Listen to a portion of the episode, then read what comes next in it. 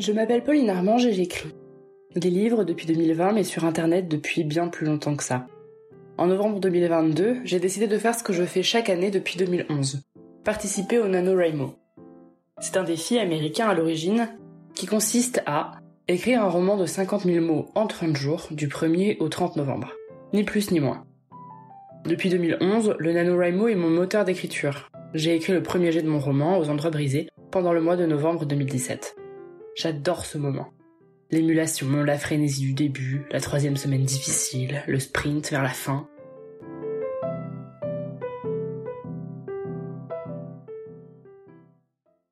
En novembre 2022, ça tombe bien. J'ai un manuscrit à finir que je dois rendre début décembre. Je décide d'y consacrer mon NaNoWriMo. Sauf qu'en 2022, il y a deux petits détails qui ont changé dans ma vie. D'abord, je suis devenue écrivaine à temps plein. J'ai techniquement plus que ça à faire d'écrire. Mais ensuite, j'ai un tout petit bébé qui n'a pas encore deux mois quand novembre démarre et que je garde toute la journée. Alors je sais que ça va être différent, sûrement compliqué, je m'adapte. Pas besoin de faire 50 000 mots, moi j'ai besoin de 100 000 signes. Ça fait à peu près 15 000 mots. Ce sera mon objectif. J'écrirai pas le week-end parce que j'ai besoin de me reposer. J'écrirai pas la nuit. Et je ne m'en voudrais pas. Enfin, c'est ce que je me dis. Et puis je décide d'enregistrer chaque jour du mois de novembre un journal vocal de ce NaNoWriMo un peu particulier. 30 secondes de voix en une seule prise. On verra bien ce que ça donne. Voilà ce que ça donne.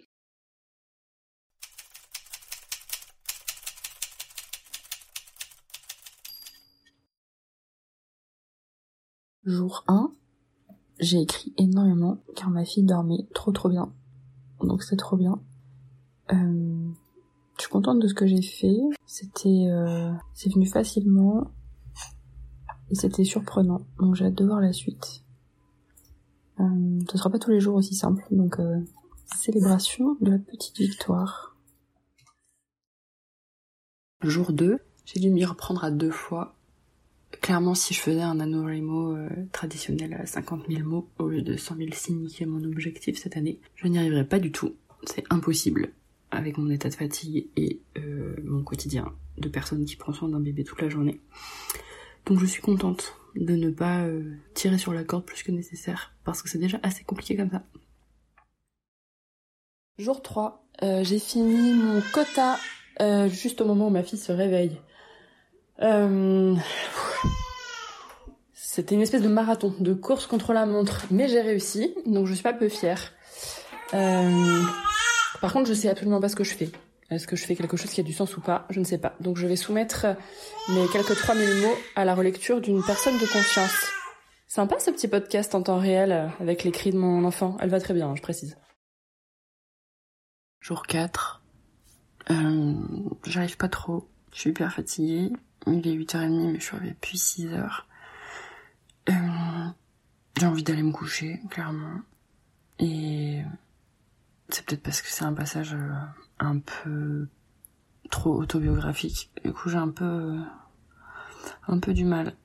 J'ai pas envie d'écrire là. Je préférerais faire n'importe quoi d'autre, genre la vaisselle. Jour 5. Aujourd'hui, on est samedi. C'est donc le week-end et j'ai assez d'avance sur euh, mon objectif pour ne pas être obligée de travailler. Ce week-end en tout cas, on verra pour euh, les prochains. Et comme j'ai pas envie de travailler, eh bien je ne le fais pas. C'est plutôt cool. Il est 16h et j'ai passé la journée à traîner au lit. Hmm, ça fait du bien. On verra demain. Jour 6. Je n'ai pas écrit non plus aujourd'hui. Euh, j'ai pensé aux autres livres que j'ai envie d'écrire. Hum, comme si la machine était mise en route et que du coup il y avait plein de, plein de place pour penser écriture. Et puis j'ai envoyé ce que j'avais déjà écrit à mon agente pour qu'elle me relise, me donne son avis et surtout me donne envie de continuer. À ce stade, c'est la seule chose que j'ai envie de savoir. Demain, je reprends le clavier. Jour 7, j'ai écrit mon objectif au petit matin. Euh, et après, j'ai eu la migraine. Donc c'était pas top. J'aime bien, quand j'écris le matin, passer le reste de la journée à réfléchir à ce que je vais écrire le lendemain. Et là, j'ai pas trop pu. Donc c'était pas ouf. Hum, Et avec la migraine, le truc chiant, c'est que les heures précédentes sont aussi assez bof niveau créativité. Du coup, je suis pas très satisfaite de ce que j'ai fait, mais au moins je l'ai fait. Donc on pourra voir après. 8. Aujourd'hui, ma fille, enfin ce matin, ma fille ne veut pas dormir, apparemment. Donc j'essaie d'écrire en la tenant sur mes genoux. Ce n'est pas très efficace, je ne suis pas très concentrée. Je ne suis pas très fan de ce que j'écris. Mais comme toujours, il vaut mieux écrire et réécrire que ne pas écrire du tout. J'avoue que c'est très frustrant et je savais que ça allait être un des côtés les plus compliqués à gérer pour moi. Frustration de ne pas pouvoir écrire quand je veux. Jour 9. Je pense que je ne vais pas réussir à écrire aujourd'hui. Je suis à la fois trop fatiguée et pas assez euh, concentrée. Donc j'ai un petit bébé qui veut pas trop dormir. Et quand euh, elle va dormir, je pense que je vais dormir avec elle. Euh, je suis euh, ok avec ça. J'espère juste que ça va pas durer trop longtemps parce qu'il faut quand même que j'avance. Mais je peux faire une pause aujourd'hui. Jour 10. J'ai finalement un peu écrit hier.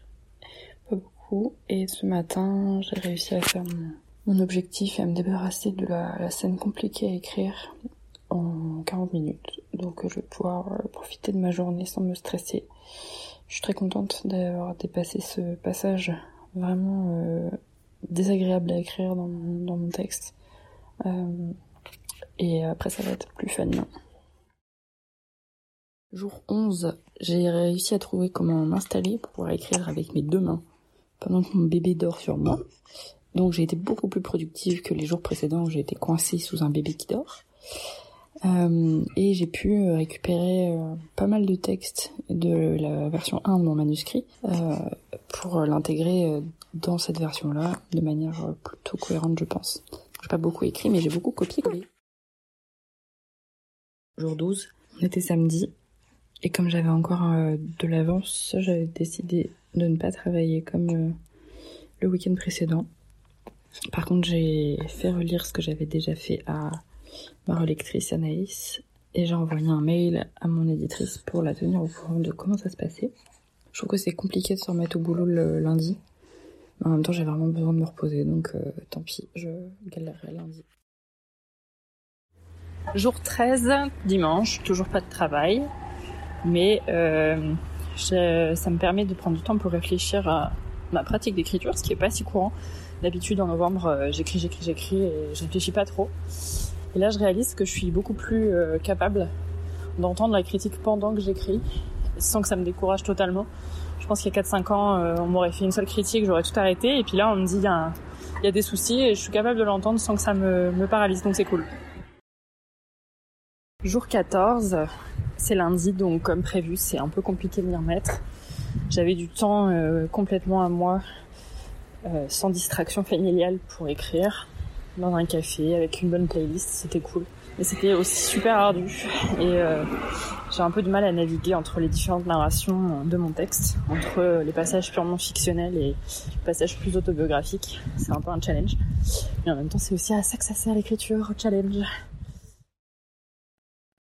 Jour 15, euh, après une très mauvaise nuit et une très mauvaise matinée, il est 15h30, je peux affirmer avec certitude que je n'arriverai pas à écrire un mot aujourd'hui. Je suis mais explosée. J'ai un enfant qui ne veut pas dormir et qui ne veut pas être posé, donc je ne peux pas écrire. Euh, je suis euh, pas bien et ça me frustre. Je suis très en colère et c'est super dur de gérer ça. Euh, la frustration de ne pas pouvoir travailler. Jour 16, je suis allée travailler dans un café après mon rendez-vous de rééducation périnéale. Et oui, c'est ça, en fait, aussi la vraie vie de merde.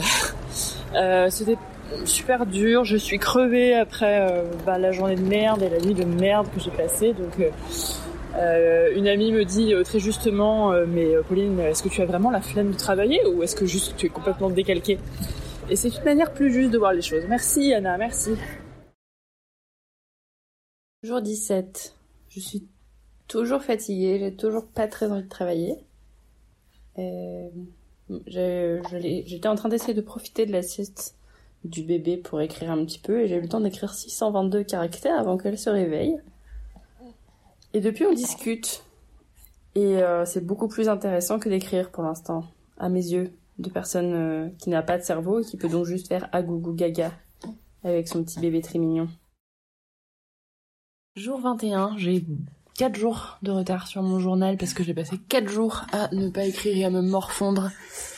Euh, vendredi, euh, j'ai eu le temps de rien faire parce que je me suis beaucoup occupée d'un petit bébé qui en ce moment a un gros gros reflux, donc il faut beaucoup la porter, il faut beaucoup euh, espérer qu'elle dort, mais en fait elle dort jamais, ce genre de truc. Et donc je me suis retrouvée à, à 18h30 copier-coller du texte que j'avais déjà écrit, dont j'étais pas très satisfaite, en me disant que ça finirait bien par rentrer, que euh, ça aurait de l'intérêt, et en fait je ne sais pas, et donc après j'ai passé mon samedi, mon dimanche à ne pas travailler, comme d'habitude, euh, avec cet arrière-goût de avoir fait pas des trucs top cette semaine, d'être fatiguée, après j'ai eu mes règles, et alors là, autant vous dire que euh, mais c'est au fond du trou que je suis, que ma motivation, que ma créativité, que ma confiance en moi sont présentement avec euh, un bébé toujours euh, douloureux et euh, mal partout.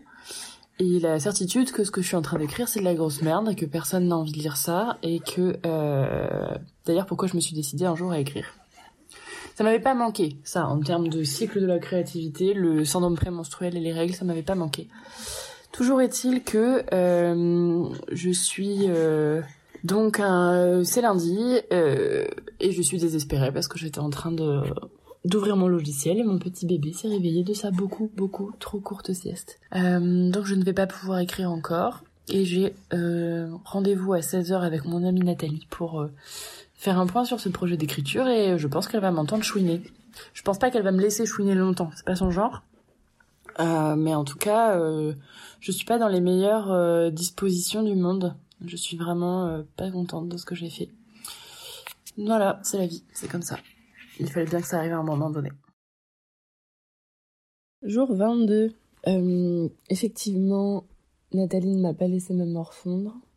Et donc hier, en profitant ensuite euh, de ma fille qui a bien dormi, j'ai pu écrire, me remettre surtout dans mon objectif d'écrire une histoire suffisamment bonne et arrêter de me prendre la tête sur des trucs pas très importants euh, à ce stade de l'écriture. On verra ce qu'il en est aujourd'hui. Euh, jour 23, j'ai pas écrit euh, un mot, pas pensé une seule fois à mon texte.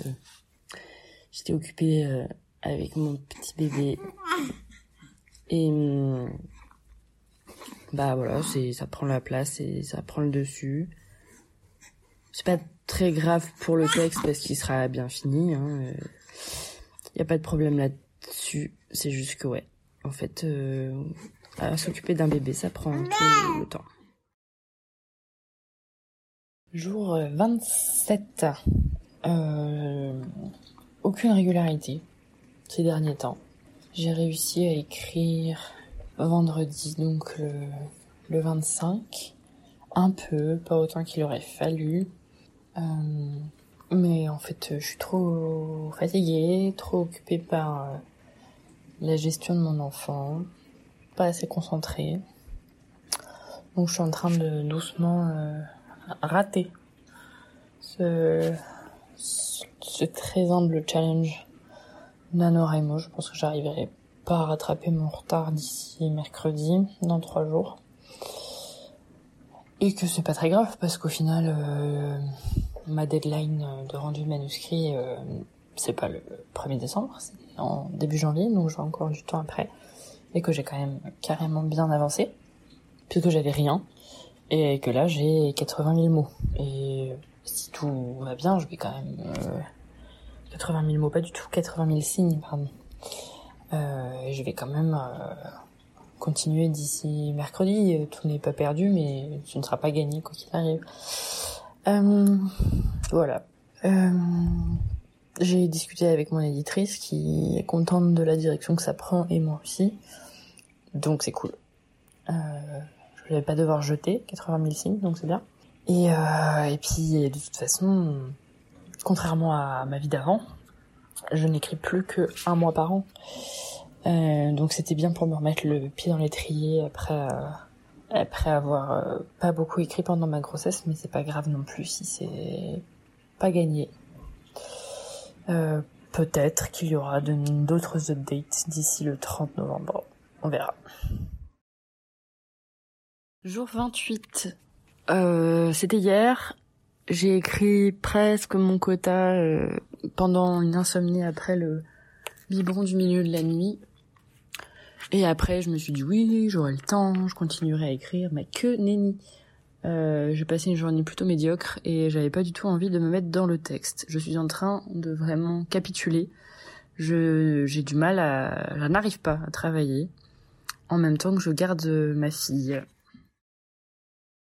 Jour 29, par un subtil effet de mise en scène, vous en conviendrez, c'est le même jour. Hein, je viens juste euh, d'enchaîner. Euh, je ne, ouais, j'y arrive pas, je peux pas. Donc, euh, en fait, ma décision d'hier, ça a été surtout de trouver quelqu'un pour garder ma fille le plus vite possible euh, et euh, de enfin me mettre dans la tête que, certes, je n'ai pas un emploi conventionnel et je ne suis pas salariée, mais en fait, j'ai besoin de temps et, et d'espace pour travailler quand même. Sinon, on n'y arrivera pas. Voilà.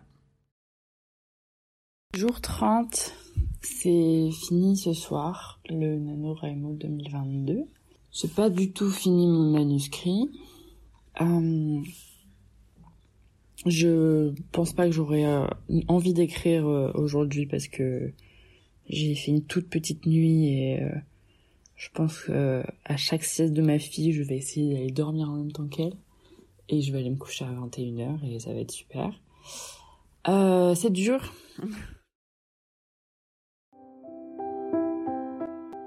La suite de l'histoire ressemble à une urgence.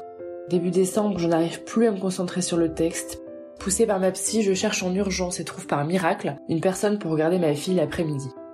Je vais présenter mon livre pas fini aux représentants de ma maison d'édition le 14 décembre et le 16, dans le silence de mon appartement vide et dans une euphorie qui n'est pas que littéraire, je mets un point final au premier jet de mon deuxième roman. C'est dur. C'est déjà dur d'écrire en soi, alors avec un bébé dans les bras, c'est surhumain même quand on n'a que ça à faire d'écrire. De ce mois de novembre, je retiens que j'ai marché sur le fil entre la nouvelle parentalité et la créativité, et que c'était dur. J'ai été frustrée à chaque fois que ma fille se réveillait d'une sieste avant d'avoir fini ce que j'avais à dire. Tout le temps donc, parce que l'écriture a cette manie de dérouler le fil d'une pelote dont on ne connaît pas la longueur. J'ai pas aimé la personne que je suis devenue, qui aurait tout fait pour que les siestes durent plus longtemps, qui aurait voulu s'échapper, qui en voulait à mon enfant d'être ce que sont les enfants, imprévisible et dépendante. Je me suis sentie faillir comme mère. Alors que j'avais été bercée bien avant ma grossesse de l'idée d'un maternage proximal, d'un épanouissement total au contact permanent de son bébé, j'ai découvert que j'étais pas tout à fait à l'aise en tête à tête avec mon nourrisson, et c'était pas un sentiment très agréable. C'est tout récent qu'on commence à dire que c'est possible, et je me suis sentie nulle de préférer écrire toute seule à mon bureau plutôt que de m'occuper de mon bébé. J'ai essayé de faire ma paix avec ce sentiment, de me forcer à m'épanouir, en réalité, j'ai essayé de me résigner. Mais en fait, quand poussé par la deadline, j'ai laissé ma fille pour la première fois, ce que j'ai ressenti, c'était bien trop intense. Ce soulagement, c'était pas uniquement à l'idée du travail bien fait et rendu dans les temps. J'étais profondément refaite d'être de nouveau toute seule et de m'appartenir totalement. Quand j'étais enceinte, j'ai traversé une période de doute. Est-ce que j'allais réussir à écrire ce que je voulais faire dans la vie, toute ma vie, tout en ayant un enfant? On m'a dit c'est mort, pendant au moins six mois tu n'existeras plus. J'avais trouvé ça un peu effrayant. Six mois c'était la fourchette basse, on avait dit. Pendant au moins six mois, voire deux ans. C'était énorme. On m'a aussi dit que c'était possible, que ça nécessitait des aménagements, mais que c'était faisable. Il fallait pas hésiter à passer le relais. Inutile de dire que c'est plus facile de passer le relais quand on en a les moyens, humains et financiers. Enfin, on m'a dit que tout passe, et que les premiers mois totalitaires finissent par laisser place à de plus en plus de liberté. Aujourd'hui, mon enfant a six mois et ça va déjà mieux. Écrire et parenter n'est plus un grand écart à la JCVD. À la fin des livres, il y a souvent des remerciements. Merci X et Y de m'avoir aidé à écrire ce récit. Moi là, j'ai envie de remercier mon livre. S'il n'avait pas été là à m'attendre, avec son curseur clignotant sur une page blanche et sa deadline inamovible, je n'aurais peut-être pas écouté les multiples voix qui me disaient que ça n'allait pas. Je crois que mon livre m'a sauvé. En tout cas, il sort le 8 mars aux éditions JC Lattès. Il s'appelle Le Renard, il a été édité par Isabelle Sorante et j'en suis fière. Ce documentaire a été monté par Émilie Dezelienne, qui produit également le podcast La Page Blanche.